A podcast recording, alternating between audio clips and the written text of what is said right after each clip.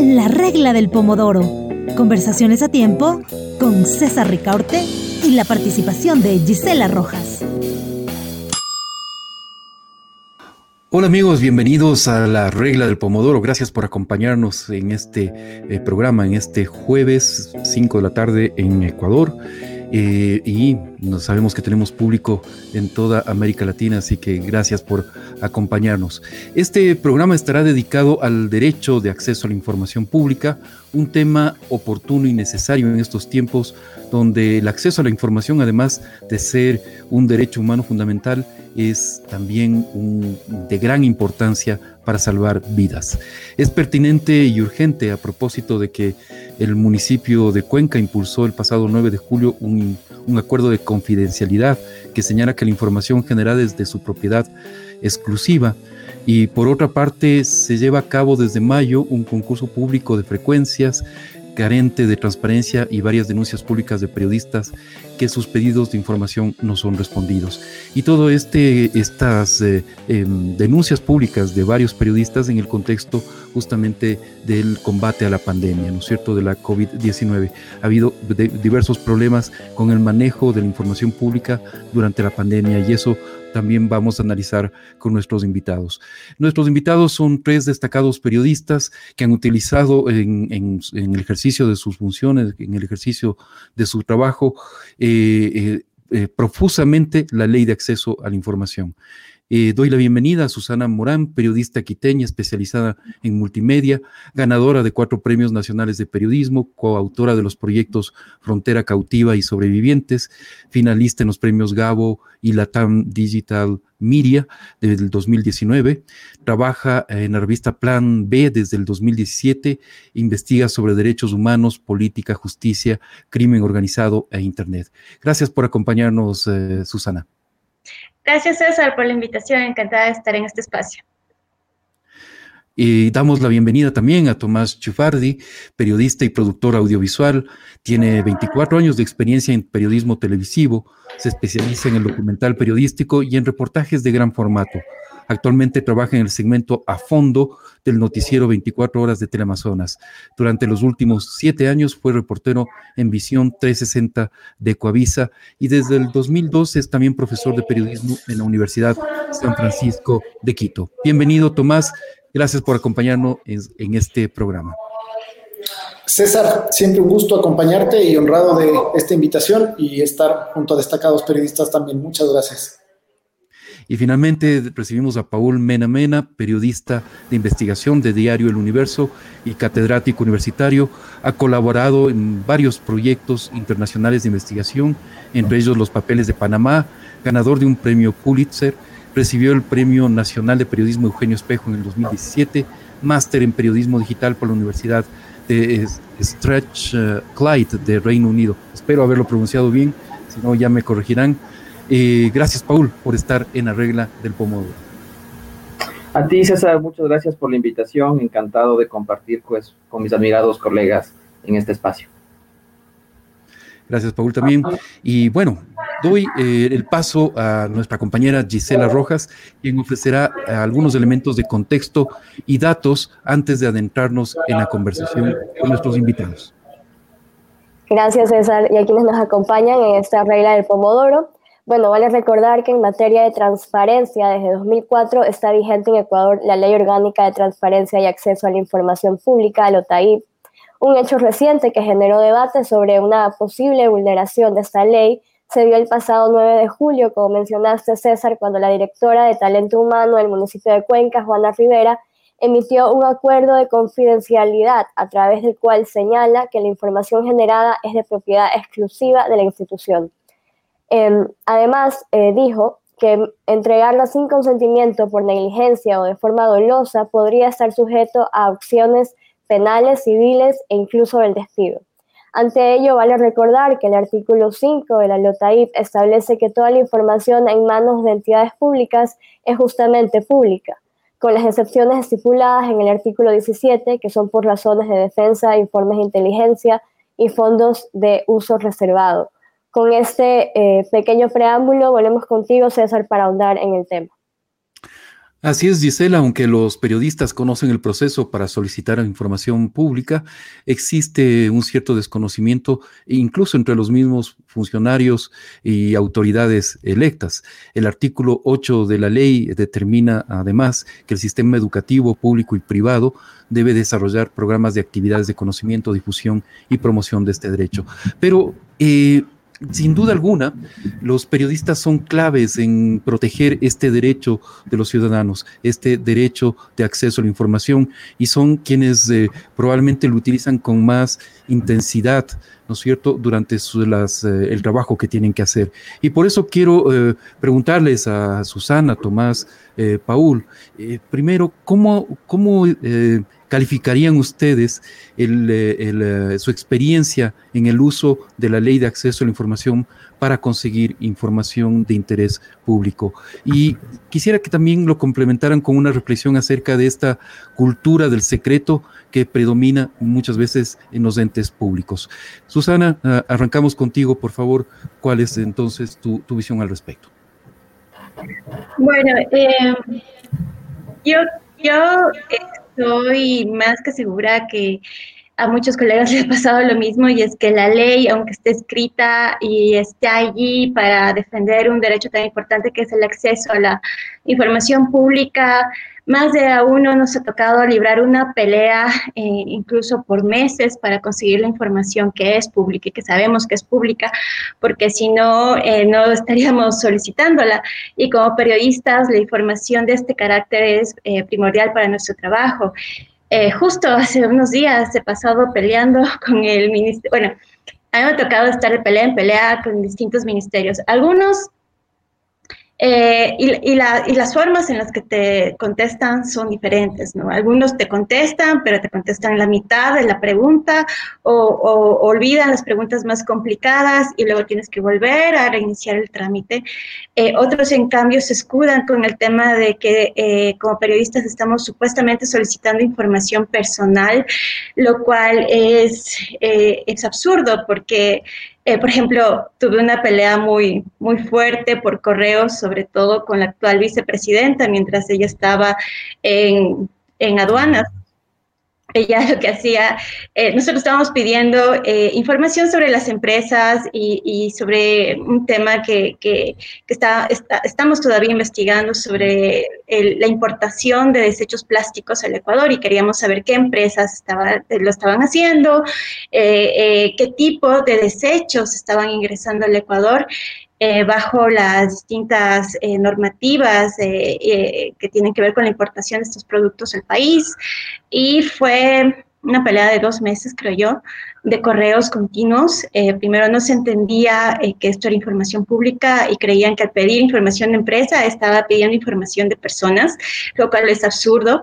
Y nosotros tuvimos que explicarles a ellos. Finalmente nunca hubo un punto de inflexión ni de ellos y obviamente de nosotros tampoco, porque eh, eh, eh, la información que, pedíamos era un derecho y no podíamos renunciar a aquello. Sin embargo... Y, Susana, aclaremos, el tipo de información que ustedes estaban pidiendo, ¿les negaban porque decían que era información privada, era información personal?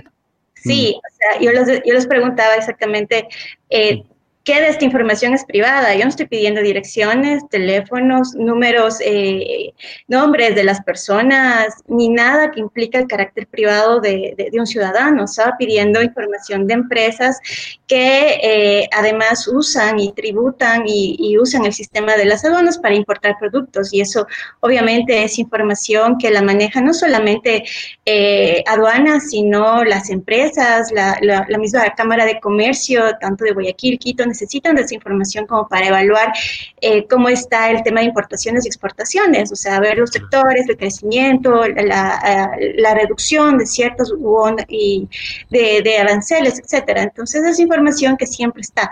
Pero a nosotros nos salieron con esa excusa tan, eh, tan, tan impresentable, creo yo. Y finalmente nos negaron. Nosotros tuvimos acceso a información por otras vías.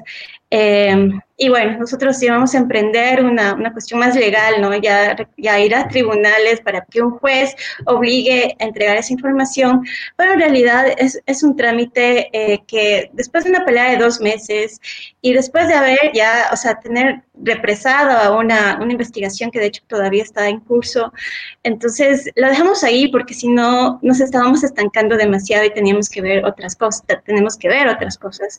Entonces, es eh, para los periodistas es una situación extenuante recurrir a las instituciones y aunque nosotros estamos respaldados legalmente y hay un instrumento eh, normativo que nos respalda eh, obtener la información, en realidad es como bien se dice el título del programa, ¿no? Es, es el objeto del deseo. En realidad uno entra con una pelea con las autoridades de, de de ida y venida que a la final no se resuelve y en realidad quienes pierden en, general es, yo creo, la opinión pública, nuestros lectores, porque podemos, no podemos presentar los temas en el momento que, consideramos que debería ser, tenemos que retrasarlos, alargarlos y eso en realidad sí es, eh, eso creo que es la consecuencia mayor de no poder acceder eh, de forma eficaz, oportuna a la información que tienen las, las autoridades y las instituciones. Gracias, Susana. Eh, Tomás, voy, contigo. Eh, eh, tú también has tenido abundantes experiencias en utilizando la ley de acceso a la información y en este, en este conflicto continuo que nos describía Susana con las autoridades para que entreguen información que es de interés público, ¿no es cierto? ¿cuál es, cuéntanos tu experiencia alrededor de esto y sobre este punto en particular de cómo, cuáles son los argumentos muchas veces que utilizan las autoridades para negar la información.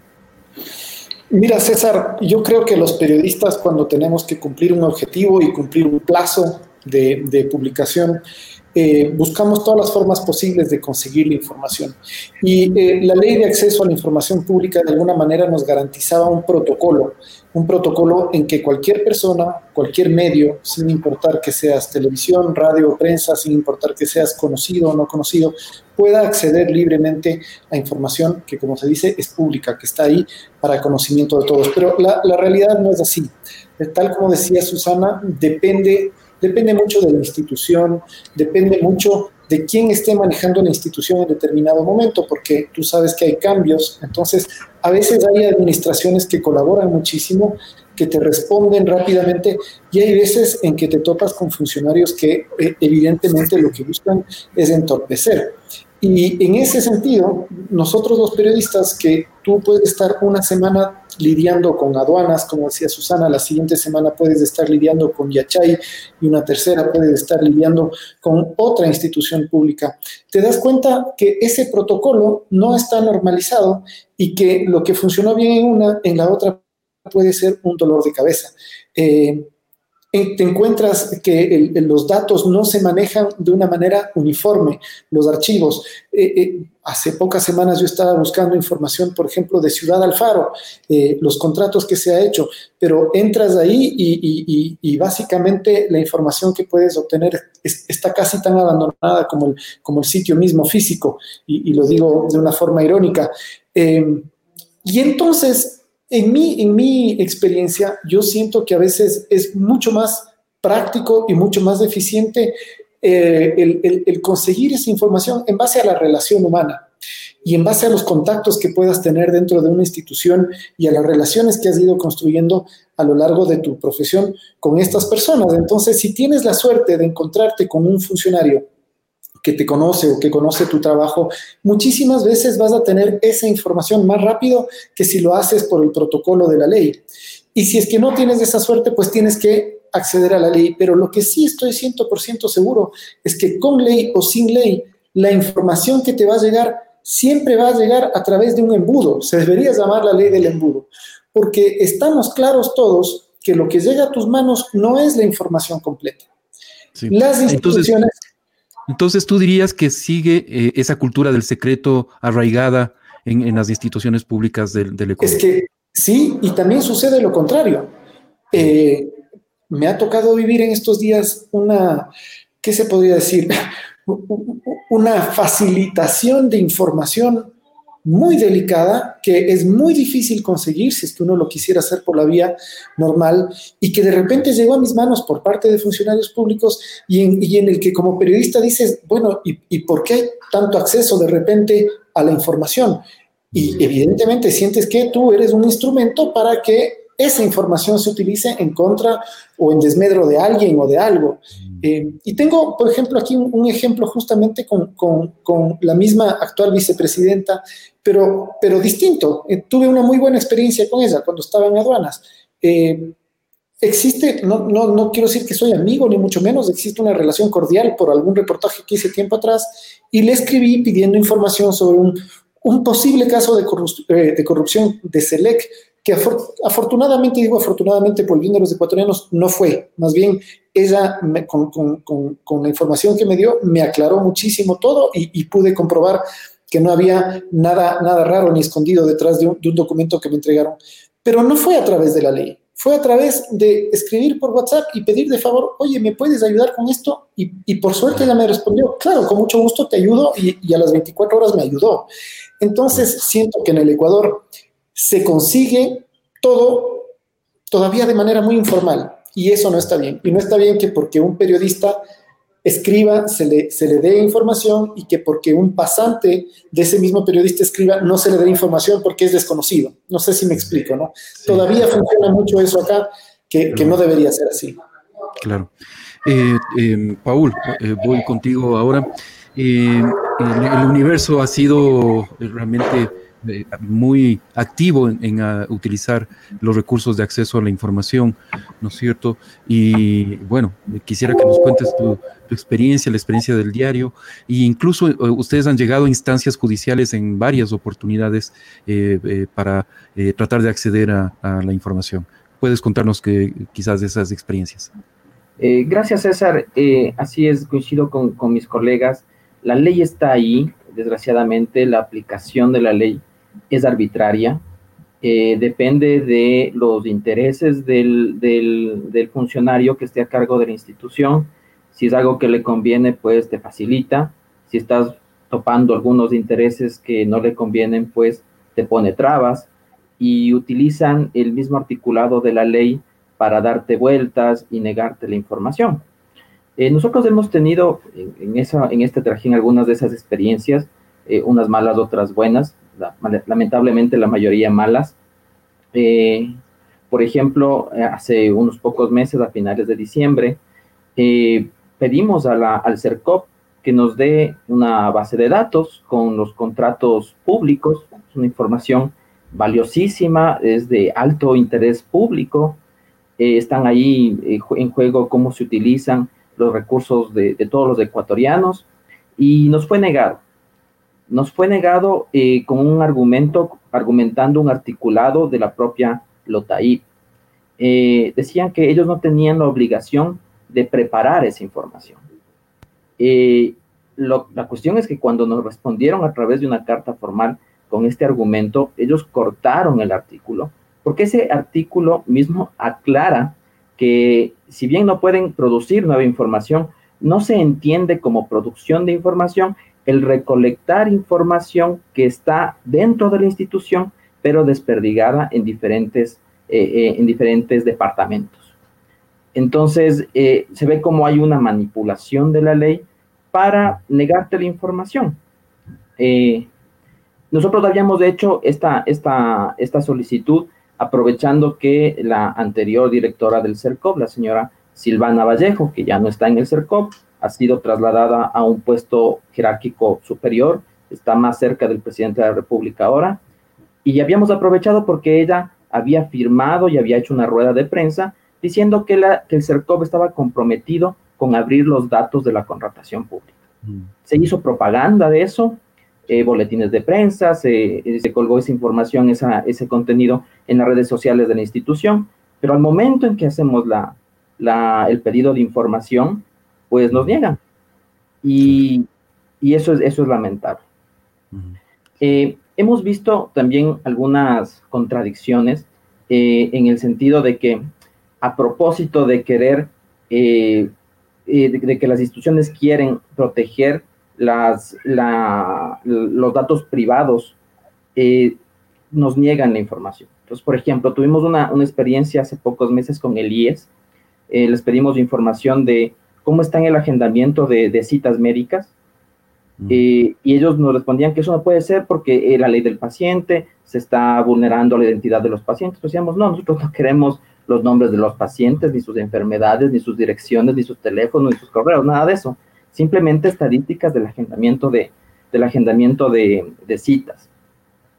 Que a la final eh, llegamos a un punto en que nos dieron, nos querían dar la información, pero nos querían hacer firmar un documento por el cual nosotros nos, eh, nos comprometíamos a no divulgar esa información. Entonces, era algo contradictorio. Somos un medio de comunicación, queremos esa información para ponerla al servicio de la gente y esa es nuestra función. Y nos negamos a, a, a, negar, a firmar eso. Eh, tuvimos que esperar a que cambie eh, las autoridades al frente del IES una vez que eh, ya estuvo ahí el nuevo representante del presidente ante el, ante el Consejo Directivo del IES, insistimos en el pedido y ahí sí pudimos obtener esa información. Entonces, eh, eh, esto creo que grafica muy bien esto, que depende de quién esté al frente de la institución. Si puedes pedir la misma información a la institución, pero si están diferentes actores al frente de esa institución, pues te van, te van a negar o te van a contestar el pedido. Gracias, Paul. Realmente clarísimo de las respuestas de todos ustedes que subsiste esa, esa cultura del secreto, ¿no? Y que en realidad lo que ha pasado en los últimos años es que se ha profundizado eh, esa, esa cultura del secreto. Y quizás, como citábamos en el contexto, uh, esta disposición curiosísima del municipio de Cuenca de prohibir a los funcionarios públicos que entreguen cualquier tipo de información a, los ciudadanos basados en que la información le pertenece al municipio de Cuenca, no pertenece a los ciudadanos, es, es, es algo absolutamente inconstitucional, absurdo, pero eh, esa disposición señala eso, que eh, la información pertenece al municipio, no a los ciudadanos. Eh, en todo caso, em, pasemos a este segundo bloque en el cual les quería preguntar, ¿no es cierto?, cómo ha sido el manejo de información durante la pandemia, ¿no es cierto?, eh, durante el, el, combate a la, COVID-19. ha habido varias quejas de, periodistas sobre el manejo de esta información, pero quería conocer de primera mano sus experiencias. Y voy a cambiar el orden en, en este segundo bloque. Voy a comenzar contigo, Tomás, luego vamos con Paul y luego con Susana.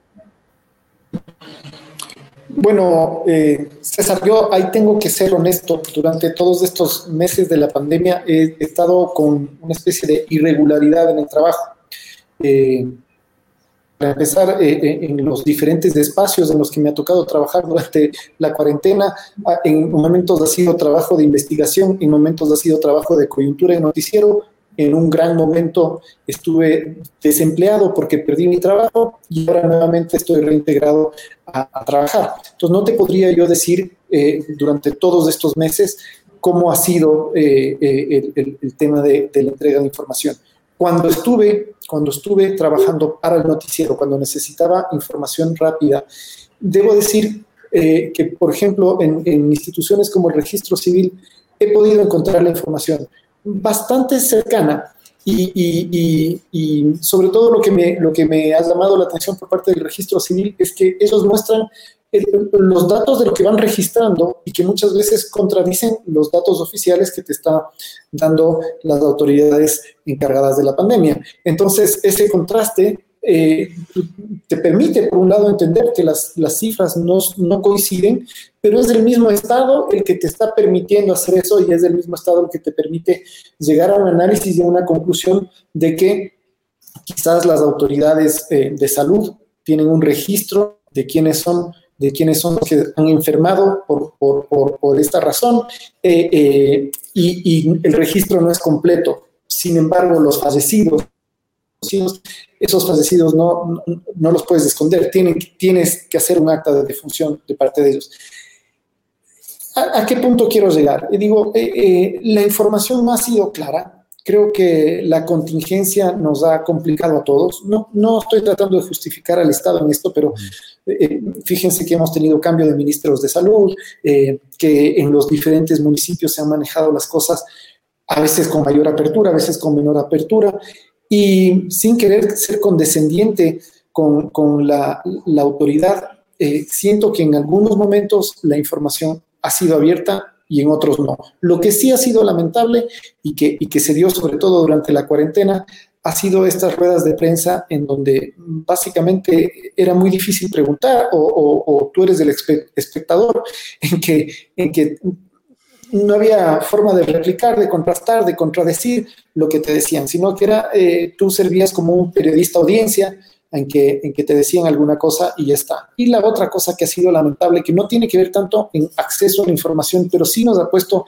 a correr a los periodistas, son esta serie de, de, de cadenas nacionales y anuncios grandilocuentes que se van a hacer y que, y que en un estado de nervios general de la sociedad y de los periodistas también eh, terminan no dándose a la hora que es, terminan dando anuncios y, y, eh, eh, intrascendentes, cosas que ya se saben, y en otros casos sí, eh, cadenas nacionales eh, eh, en horas muy raras, a las 11 de la noche, a las 8 de la mañana.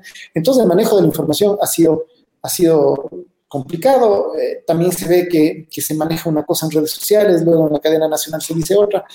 Pero de ahí acceder a la información, creo que ha habido unas buenas experiencias y otras, evidentemente, por, por desorden, por caos, no se ha logrado al, punto que quiero llegar, no sé hasta qué punto ha habido tanta mala fe eh, detrás de esto, o si ha sido inoperancia, o, al mismo tiempo también eh, las instituciones hacen el cálculo, y eso a mí me quedó muy claro, por ejemplo, con la, con la emergencia del Cotopaxi, que las instituciones prefieren evitar el pánico y, guardarse la información. Ellos deciden qué es lo que es mejor para nosotros, ¿no? Y, y, mm. cosas en las que yo no estoy de acuerdo. Una sociedad informada siempre va a estar mejor que una sociedad ahí con incertidumbres, ¿no?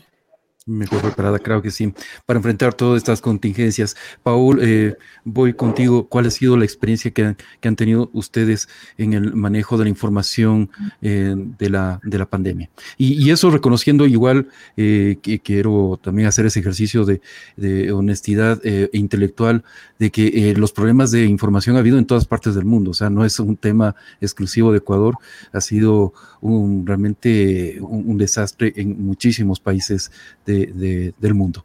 Paul, voy contigo.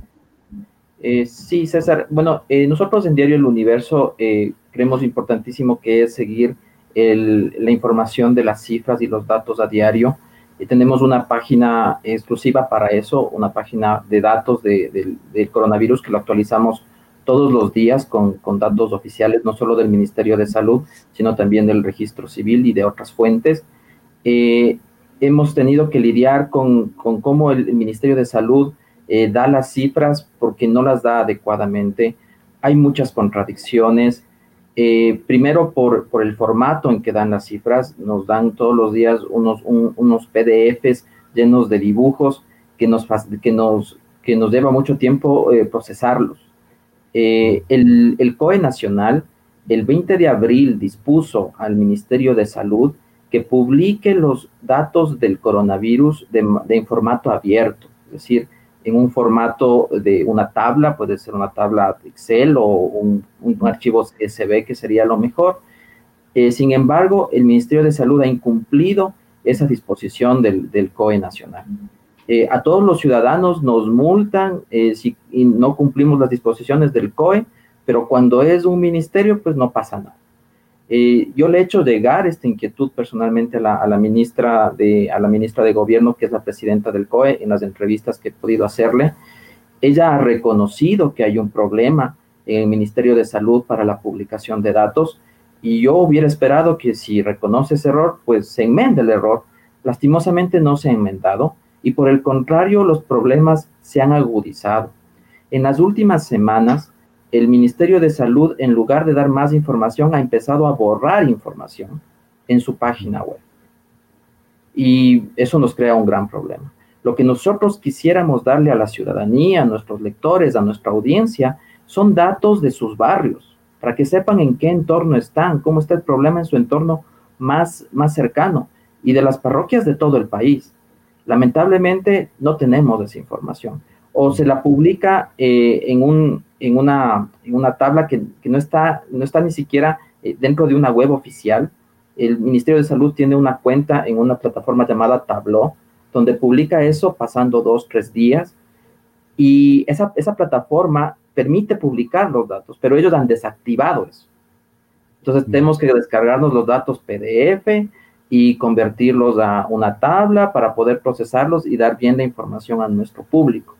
Eso conlleva mucho trabajo, no tenemos, lamentablemente no tenemos todos los recursos que necesitaríamos para, para hacer eso a diario, y, pero nos arreglamos para con los pocos datos que hay, eh, sacarles eh, el jugo, eh, sacarles el máximo provecho para dar la mejor información posible a nuestra audiencia y es así como podemos tener actualizada día a día esta, esta página de datos del coronavirus en la página web del universo. Gracias, Paul, por compartir la experiencia de ustedes en este, en el manejo de los datos sobre la COVID-19. Susana, voy, voy con, contigo.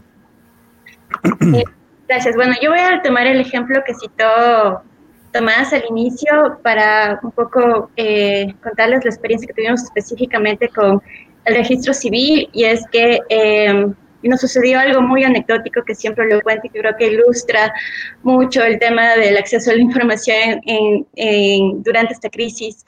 Y es que cuando estaba pasando el punto más crítico de Guayaquil, es decir, la última semana de marzo y la primera semana de abril, que fue como el clímax de la, de, la crisis allá en la ciudad, donde el número de muertos eh, contradecía totalmente a las cifras oficiales que se estaba presentando en ese momento y que no había luces exactamente de qué es lo que estaba pasando, porque había muchos testimonios de personas que decían que en las morgues habían, eh, estaban llenas, que todo, eh, que en los barrios las personas tenían a sus muertos y que nadie los retiraba y que había una...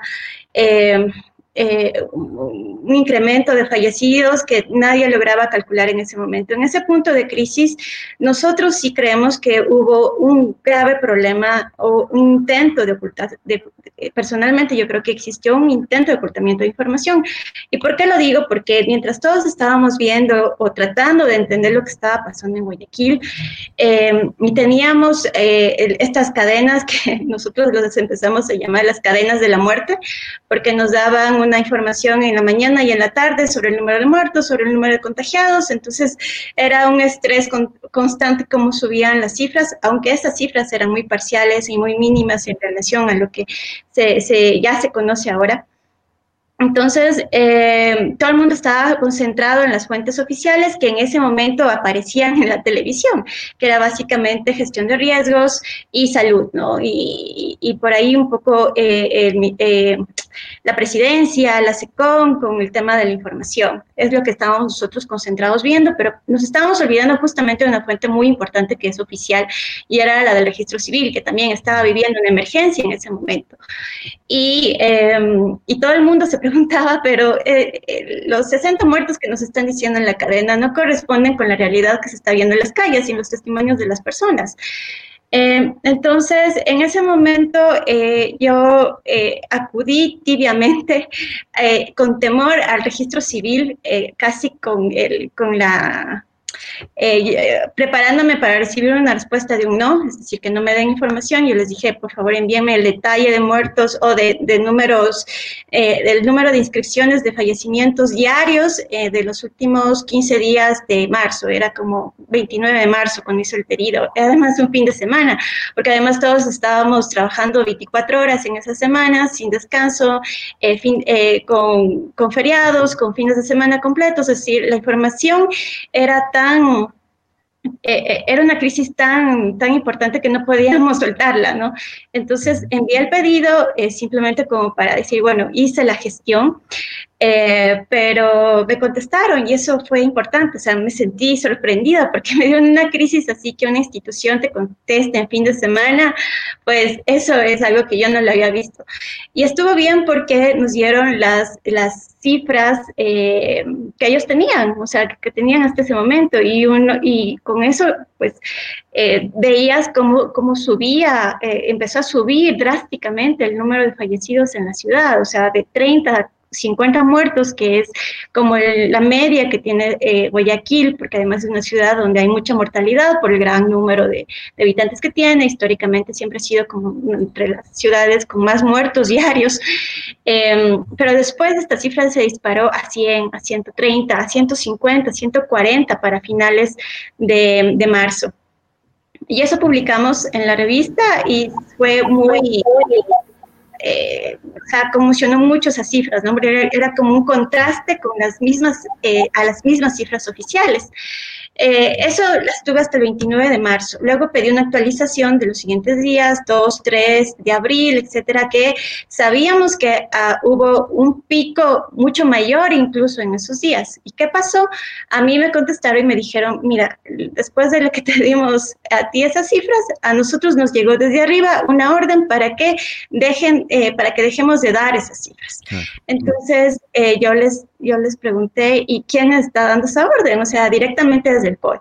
El COE es quien va ahora a, proveer esas cifras, o sea, va a centralizar esas cifras, porque, mm, y, bueno, no, no me supieron explicar muy bien cuál era la lógica detrás de esa, de esa petición. Y es que en esos días eh, Guayaquil eh, empezó a registrar 300, 400 muertos diarios, lo cual era una locura para ese momento, esas cifras que no hemos visto jamás en nuestra historia. Y, además debo citar a los colegas de Diario Expreso que también empezaron a pedir esas cifras, decir, bueno, denos las cifras diarias de lo que está pasando en esta ciudad y ellos luego publicaron un reportaje donde contaron también unas peripecias similares. De hecho, ellos recibieron una llamada de la ministra diciéndoles no publiquen todavía las cifras porque las estamos supuestamente analizando en el COE y no sé qué. el medio contestó y dijo no, o sea, nosotros hemos accedido, además ellos accedieron, digamos, por, por fuentes extraoficiales, comentaron ellos estas cifras. Es decir, en mi caso fue oficial porque la institución me respondió, pero en el caso de ellos fueron extraoficiales, es decir, pero tuvieron acceso a esos archivos que además eran de gran interés público en ese momento. Entonces el diario obviamente no podía quedarse ni guardarse ni esperar a, que no sea una decisión política sobre eso, o sea, estamos hablando de vidas. Y publicaron y contaron justamente esas trabas que tuvieron para, para publicar esas, esas cifras.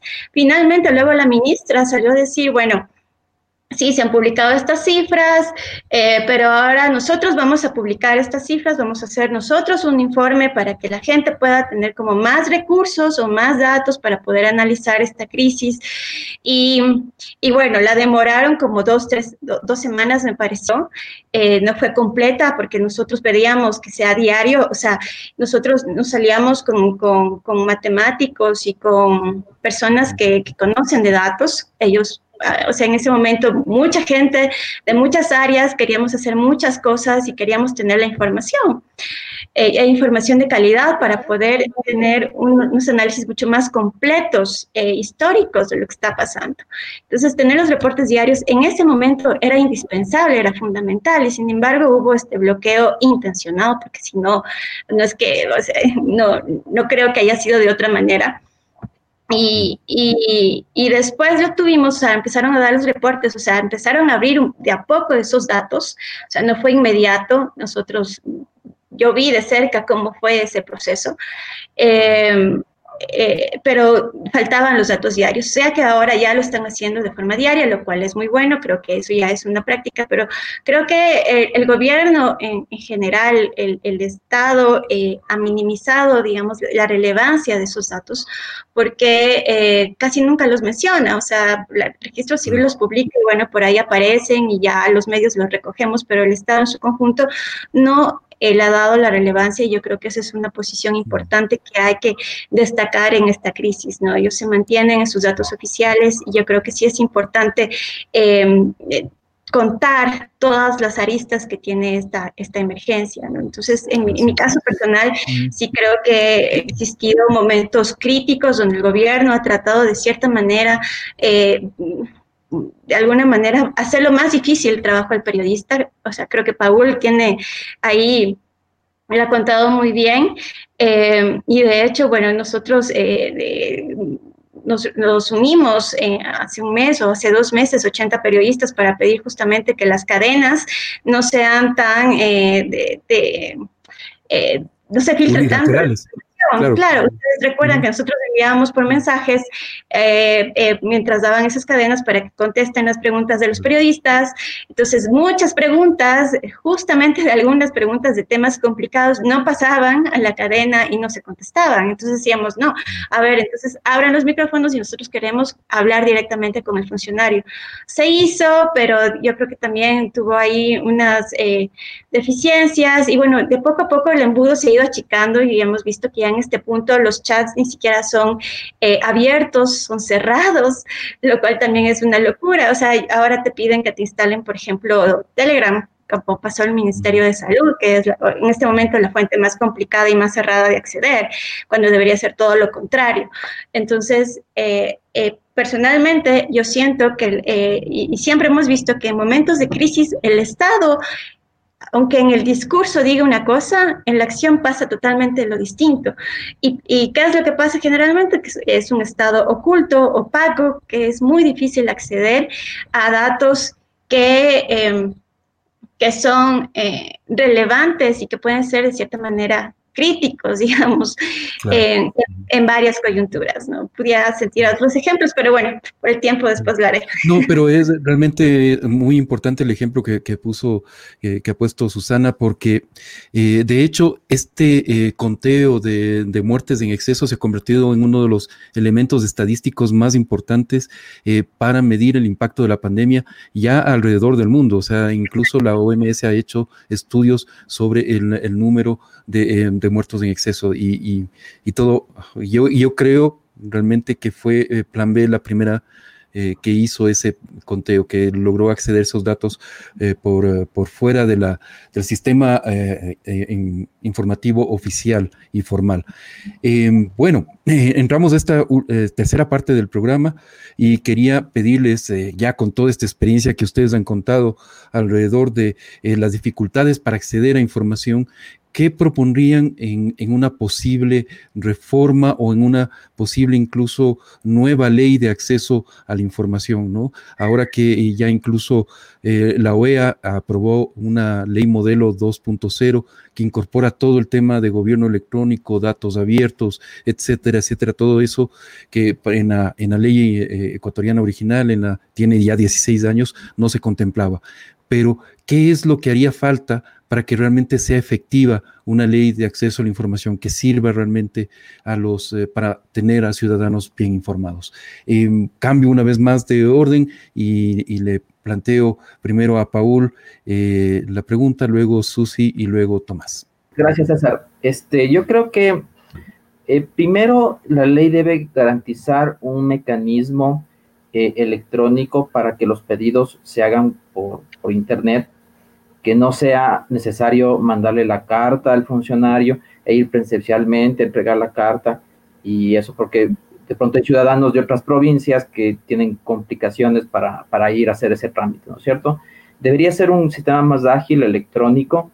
Eh, yo creo que México es un buen ejemplo para eso. Allá los ciudadanos simplemente llenan un formulario electrónico y, y ya, y listo. Y luego de unos días tienen que recibir la, información y se lo hace en una plataforma donde está están unificadas todas las instituciones del Estado, no solo del gobierno, del Estado en general.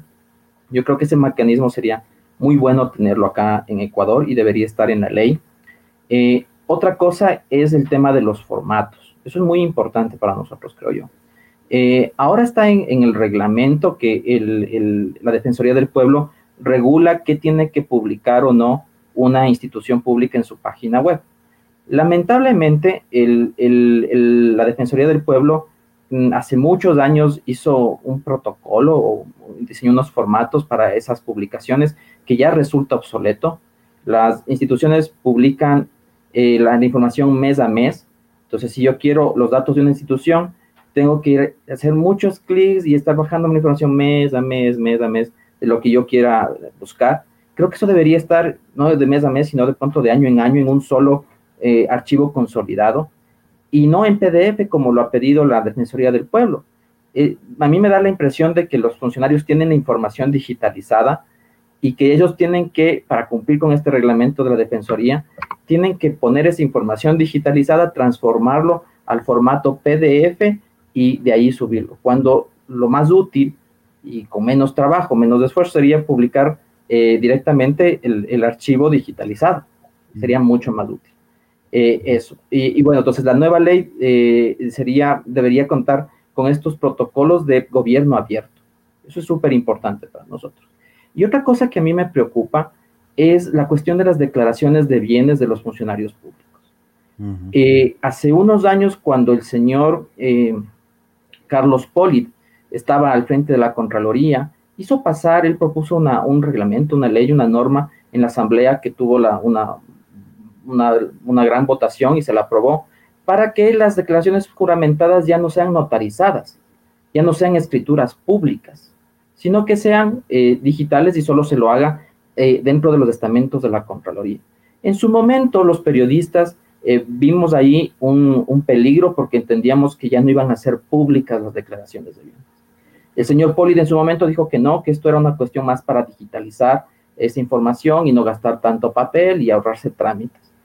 Eh, a la final del día, lo que tenemos es que las declaraciones eh, juramentadas de bienes de los funcionarios públicos ya no son públicas. Esa información está en la Contraloría y ya no podemos obtener. Lo único que te podemos eh, acceder libremente es un pequeño resumen que la Contraloría pone en su página web, pero ya no tenemos acceso al documento.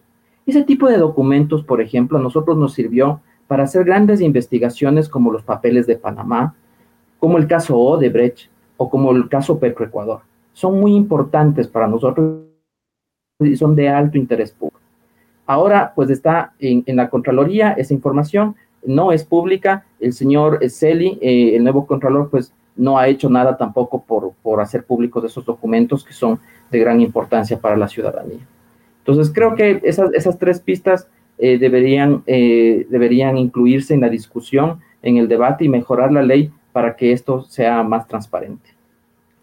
Buenísimo, gracias eh, Paul. Realmente pues, sugerencias muy, muy importantes que ha topado tres nudos críticos de la ley. Y me quedo incluso con esto último porque es algo que no he visto en las discusiones, que haya surgido en las discusiones previas para la construcción de la ley, esto de que los... Em, las declaraciones de bienes de los funcionarios públicos sean públicas, justamente sean públicas.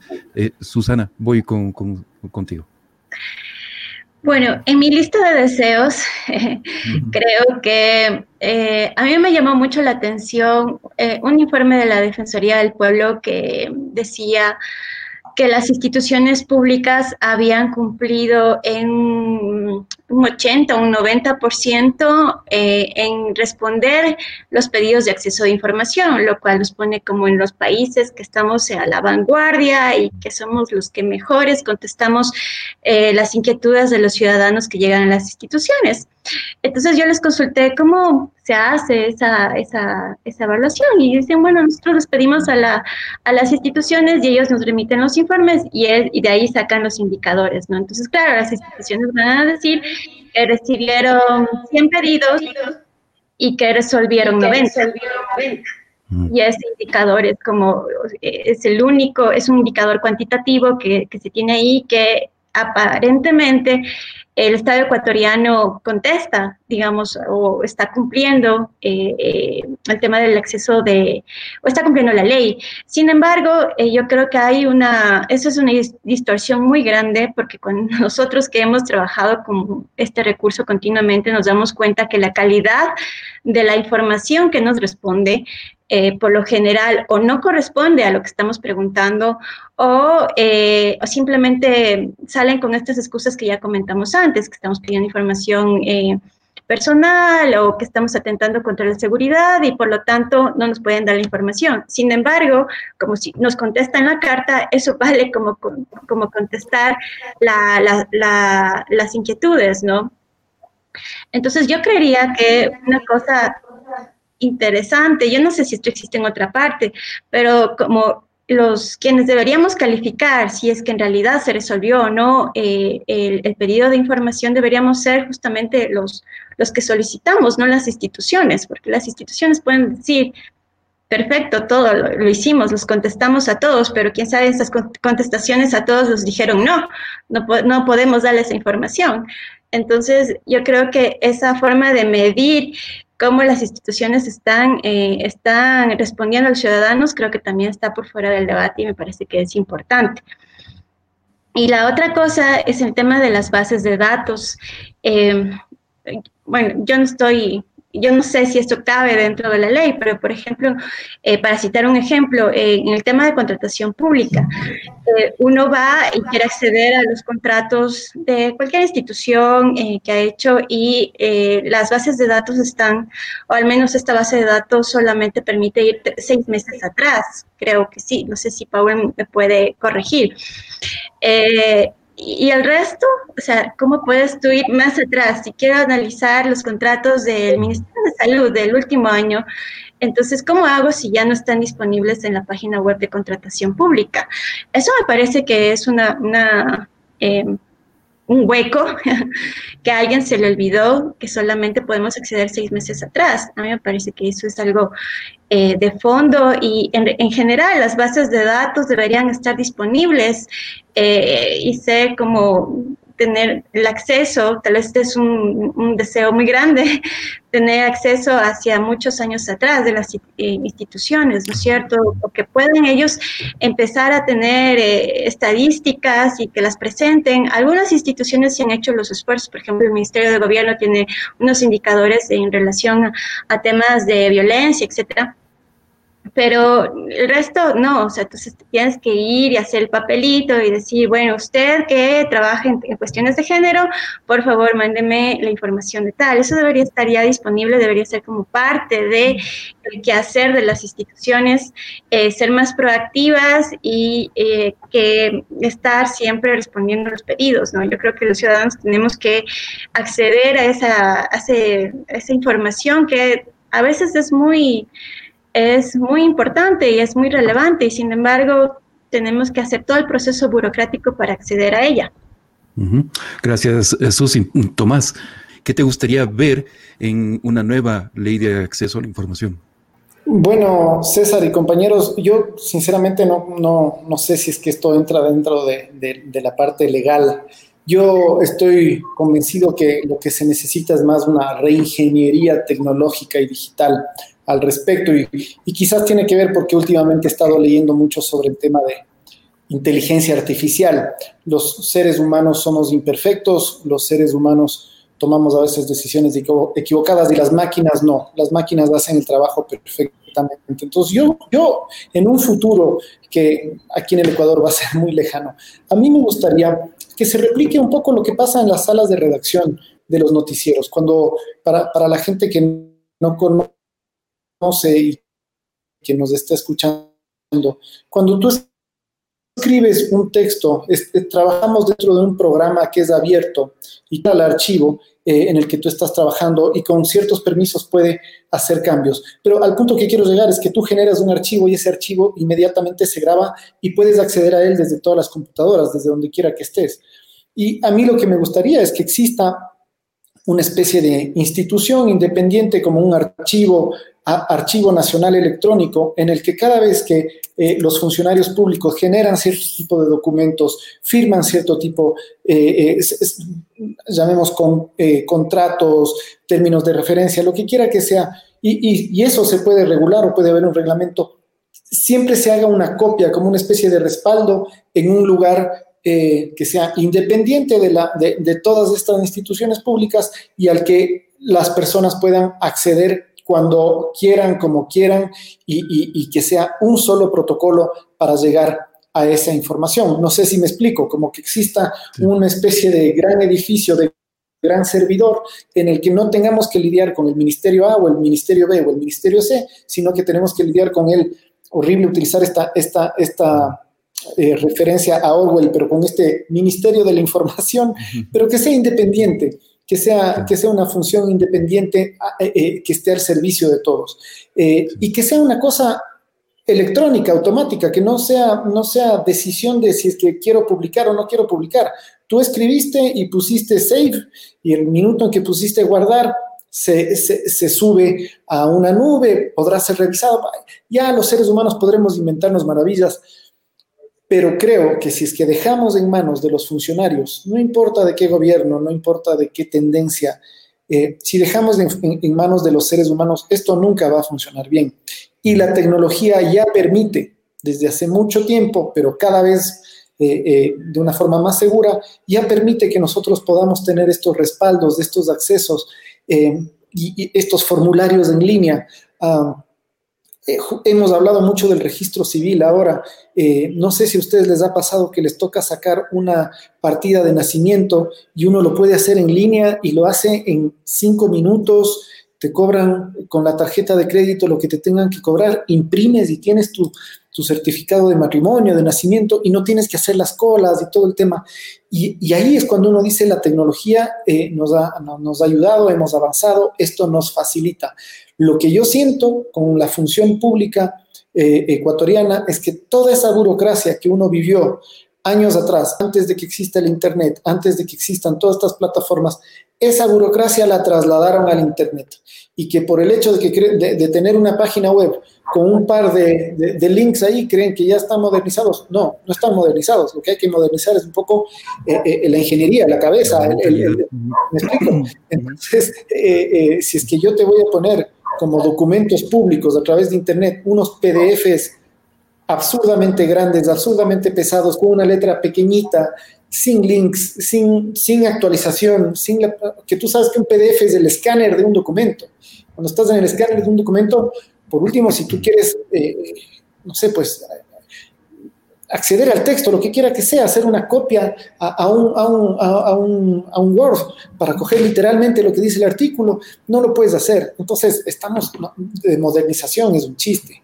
Eh, por eso digo que no tiene que ver mucho con la ley. La ley tendría que decir modernizar, reorganizar, crear tal. No, pero no, pero sí, eh, sí tiene que ver de alguna forma con la ley porque definitivamente se necesita una, una ley de archivos nacionales, que es algo que también no tenemos y, un poco también se refiere eh, de alguna forma a lo que planteaba eh, Susana, ¿no es cierto? Este, estos archivos históricos sobre contratación pública, por ejemplo, eso evidentemente debería existir en algún lado y, es algo que sí se tiene que considerar estos, estos elementos para el análisis de una, de una ley que mejore la situación de la información pública en el país. Eh, si me permiten, voy a, dar lectura a algunos aportes de, la audiencia. Edison GLT dice, la información debe ser un elemento fluido, no debe depender de la autoridad de turno. Él mismo nos dice, debe estar en la página web institucional, ¿no es cierto? Un poco también lo que decía hace un momento, me parece que Paul o Susana. Eh, y esto lo dicta la ley, por supuesto. Eh, eh, un usuario, esto está en Twitter, nos dice RKS Ponte 28, clarísimo Tomás, así, así habría verdadera transparencia. Apoyan entonces tu, tu planteamiento de utilizar la inteligencia artificial. Creo que es, interesante. Eh, Edison también nos vuelve a escribir. Tomás es clara la, idea, se define como un repositorio. Un repositorio, esto deberá generar un hash para eh, L o para I. Bueno, esa última parte es muy técnica, eh, que si quizás nos puede ayudar a entender la seguridad ante un posible intento de modificación. Ah, es un, es un más bien como un protocolo de seguridad ¿no es cierto?, para darle, eh, eh, para que los documentos se mantengan inalterables. Bien, en este momento le pido a, nuestra compañera Gisela Rojas que suba un momentito al, set, ¿no es cierto?, para que nos dé eh, información acerca de una encuesta que estuvimos haciendo también en Instagram, ¿no es cierto?, acerca de cómo perciben los ciudadanos a la información pública. Gisela, cuéntanos cuáles han sido los resultados. Además de los comentarios que bien como estabas leyendo, hicimos una encuesta que no es representativa, pero que nos ayuda a ver más o menos justamente qué piensan nuestros usuarios sobre, eh, sobre la ley, si han podido acceder con facilidad a información pública en Ecuador o no. El 92% de los encuestados respondió que no ha podido acceder al menos con facilidad a información pública, mientras que un 9% respondió que sí. Este, es necesario eh, también que a pesar nosotros los periodistas podemos estar más informados sobre cómo acceder a la información, pero la ciudadanía aún necesita saber un poco más. Regreso contigo, César, para ahondar en el tema. Gracias, Gisela. Entonces, eh, eh, la mayoría de ciudadanos comparte las opiniones de, nuestros panelistas de esta tarde en el sentido de que eh, el acceso a la información pública en el Ecuador todavía es algo en la cual eh, es todavía una utopía o como titulamos este programa, un codiciado objeto del deseo que todavía no se, no se logra del todo. Bien, en esta última parte del programa les voy a plantear que nos den sus conclusiones de las tres claves acerca del acceso a la información en el Ecuador y para eso pues, tengo aquí este relojito de cocina, un, eh, pomodoro, ¿no es cierto? Se llaman estos relojes de cocina. Voy a marcar tres minutos y les voy a pedir a cada uno de ustedes que eh, nos den entonces las tres claves del acceso a la información en el Ecuador. Voy a regresar entonces en primer lugar con Susana y bien, le pongo el, el relojito pomodoro. Susana. Gracias. Bueno, yo creo que eh, mi conclusión va a ser que eh, Ecuador es un país o tiene un estado opaco, poco transparente, que pese a los discursos no facilita el periodismo de investigación o el periodismo en general, es decir, acceder a los datos no puede ser una cuestión de, que dependa del buen humor del funcionario de turno, sino que tiene que ser una práctica constante eh, que además implica respetar una ley nacional, una ley orgánica, y eso no se puede desmerecer por ningún funcionario. Eh, pero creo que hablando ya de prácticas periodísticas, pese a que hay información oficial que no se puede acceder, hay otras fuentes a las que podemos recurrir y siempre va a ser importante nosotros ser creativos al momento de poder eh, encontrar otros lugares, otros actores, otras instituciones que puedan también tener esa información, porque siempre lo más importante va a ser eh, el tema, eh, el artículo o esta pista que nosotros queremos resolver y no por este, eh, esta limitación que nos ponen las autoridades no hacerlo, ¿no? Entonces yo creo que eso también puede ser como parte de mi conclusión. Gracias, eh, Susana. fue menos de tres minutos, sigue sonando el relojito, así que ah, muchísimas gracias por la capacidad de síntesis. Eh, Paul, voy contigo. Está bien. Te doy tres minutos, entonces déjame marcar el relojito y ahora sí, por favor. Ok, yo creo que, bueno, primero eh, una cuestión institucional, nos hace falta una institución que se haga cargo de, llevar eh, la vigilancia, el control de las solicitudes de acceso a la información pública. Esta, institución debe tener un mecanismo digital para que por ese mecanismo, por ese medio, los ciudadanos podamos hacer nuestros pedidos de información. Esta institución la derive a, la institución correspondiente y, y luego haga el control de los plazos, de si cumplió o no, respondió correctamente o no, y si no, pues también la sanción. Entonces, hace falta una cuestión institucional y un mecanismo tecnológico que unifique todas las, los pedidos de acceso a la información pública. Eh, nos hace falta eh, eh, subrayar, puntualizar más sobre los formatos abiertos. Las instituciones deben darnos información en un formato abierto que nos permita eh, utilizar los datos, no solamente verlos en un PDF, sino analizarlos, extraerlos y analizarlos y poder redistribuirlos a, libre demanda de la ciudadanía. Y por último, mi preocupación por las declaraciones de bienes. Las declaraciones de bienes de los funcionarios públicos no pueden ser un secreto en nuestro país. Es de alto nivel de interés público y por eso deben estar eh, a mano de los ciudadanos. Eso es. Gracias, Paul. Sí, te faltaba, tienes también un, gran poder de síntesis, faltaba todavía un minutito de, tu tiempo. Eh, Tomás, voy contigo entonces que para tus conclusiones finales de estas tres claves acerca del acceso a la información en el Ecuador. Le pongo el reloj, dame un minutito, por favor, y listo, aquí estamos.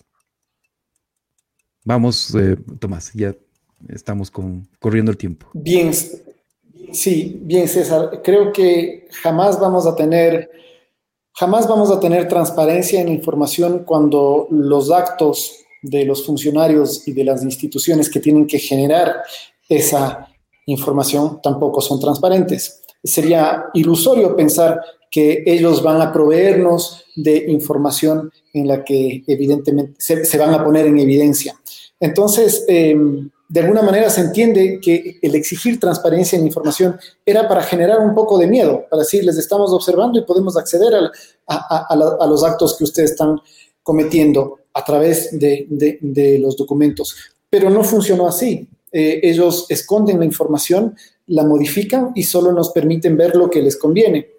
Por lo tanto, es imprescindible que exista una ley, y paso al segundo punto y coincido con Paul, pero que esa ley sancione, porque si es que nosotros vemos que eh, ellos incumplen la ley y finalmente la ley solo es letra muerta en un papel, entonces eh, no hay razón alguna para que al día de mañana la, quieran cumplir o que el siguiente funcionario que venga la quiera cumplir. Para hacer cumplir la ley se necesita eh, justamente un sistema judicial que esté atento a lo que pase, que esté atento a las denuncias y que actúe con sanciones sobre las instituciones y sobre los funcionarios que no están entregando la ley. Yo no sé si es que ha habido alguna sanción hacia algún ministerio o, funcionario que no ha entregado información. Gracias, gracias, eh, Tomás. Se te acabó el tiempo, pero eh, realmente eh, los tres han puesto en práctica mucho poder de síntesis. Gracias a nuestros invitados, a Tomás, Paul, Susana. Eh, realmente ha sido un gran aporte lo que ustedes han hecho en esta discusión en torno a la necesidad de una nueva ley de acceso a la información y lo que debe, los errores que debería evitar esta nueva ley y qué es lo que debería contener para que sea una ley que eh, mire también a los nuevos a los nuevos tiempos. Eh, Gisela, eh, nos despedimos entonces ya del, del, programa. Sí, así es, César. Muchas gracias a quienes nos, eh, acompañaron hoy en la regla del Pomodoro.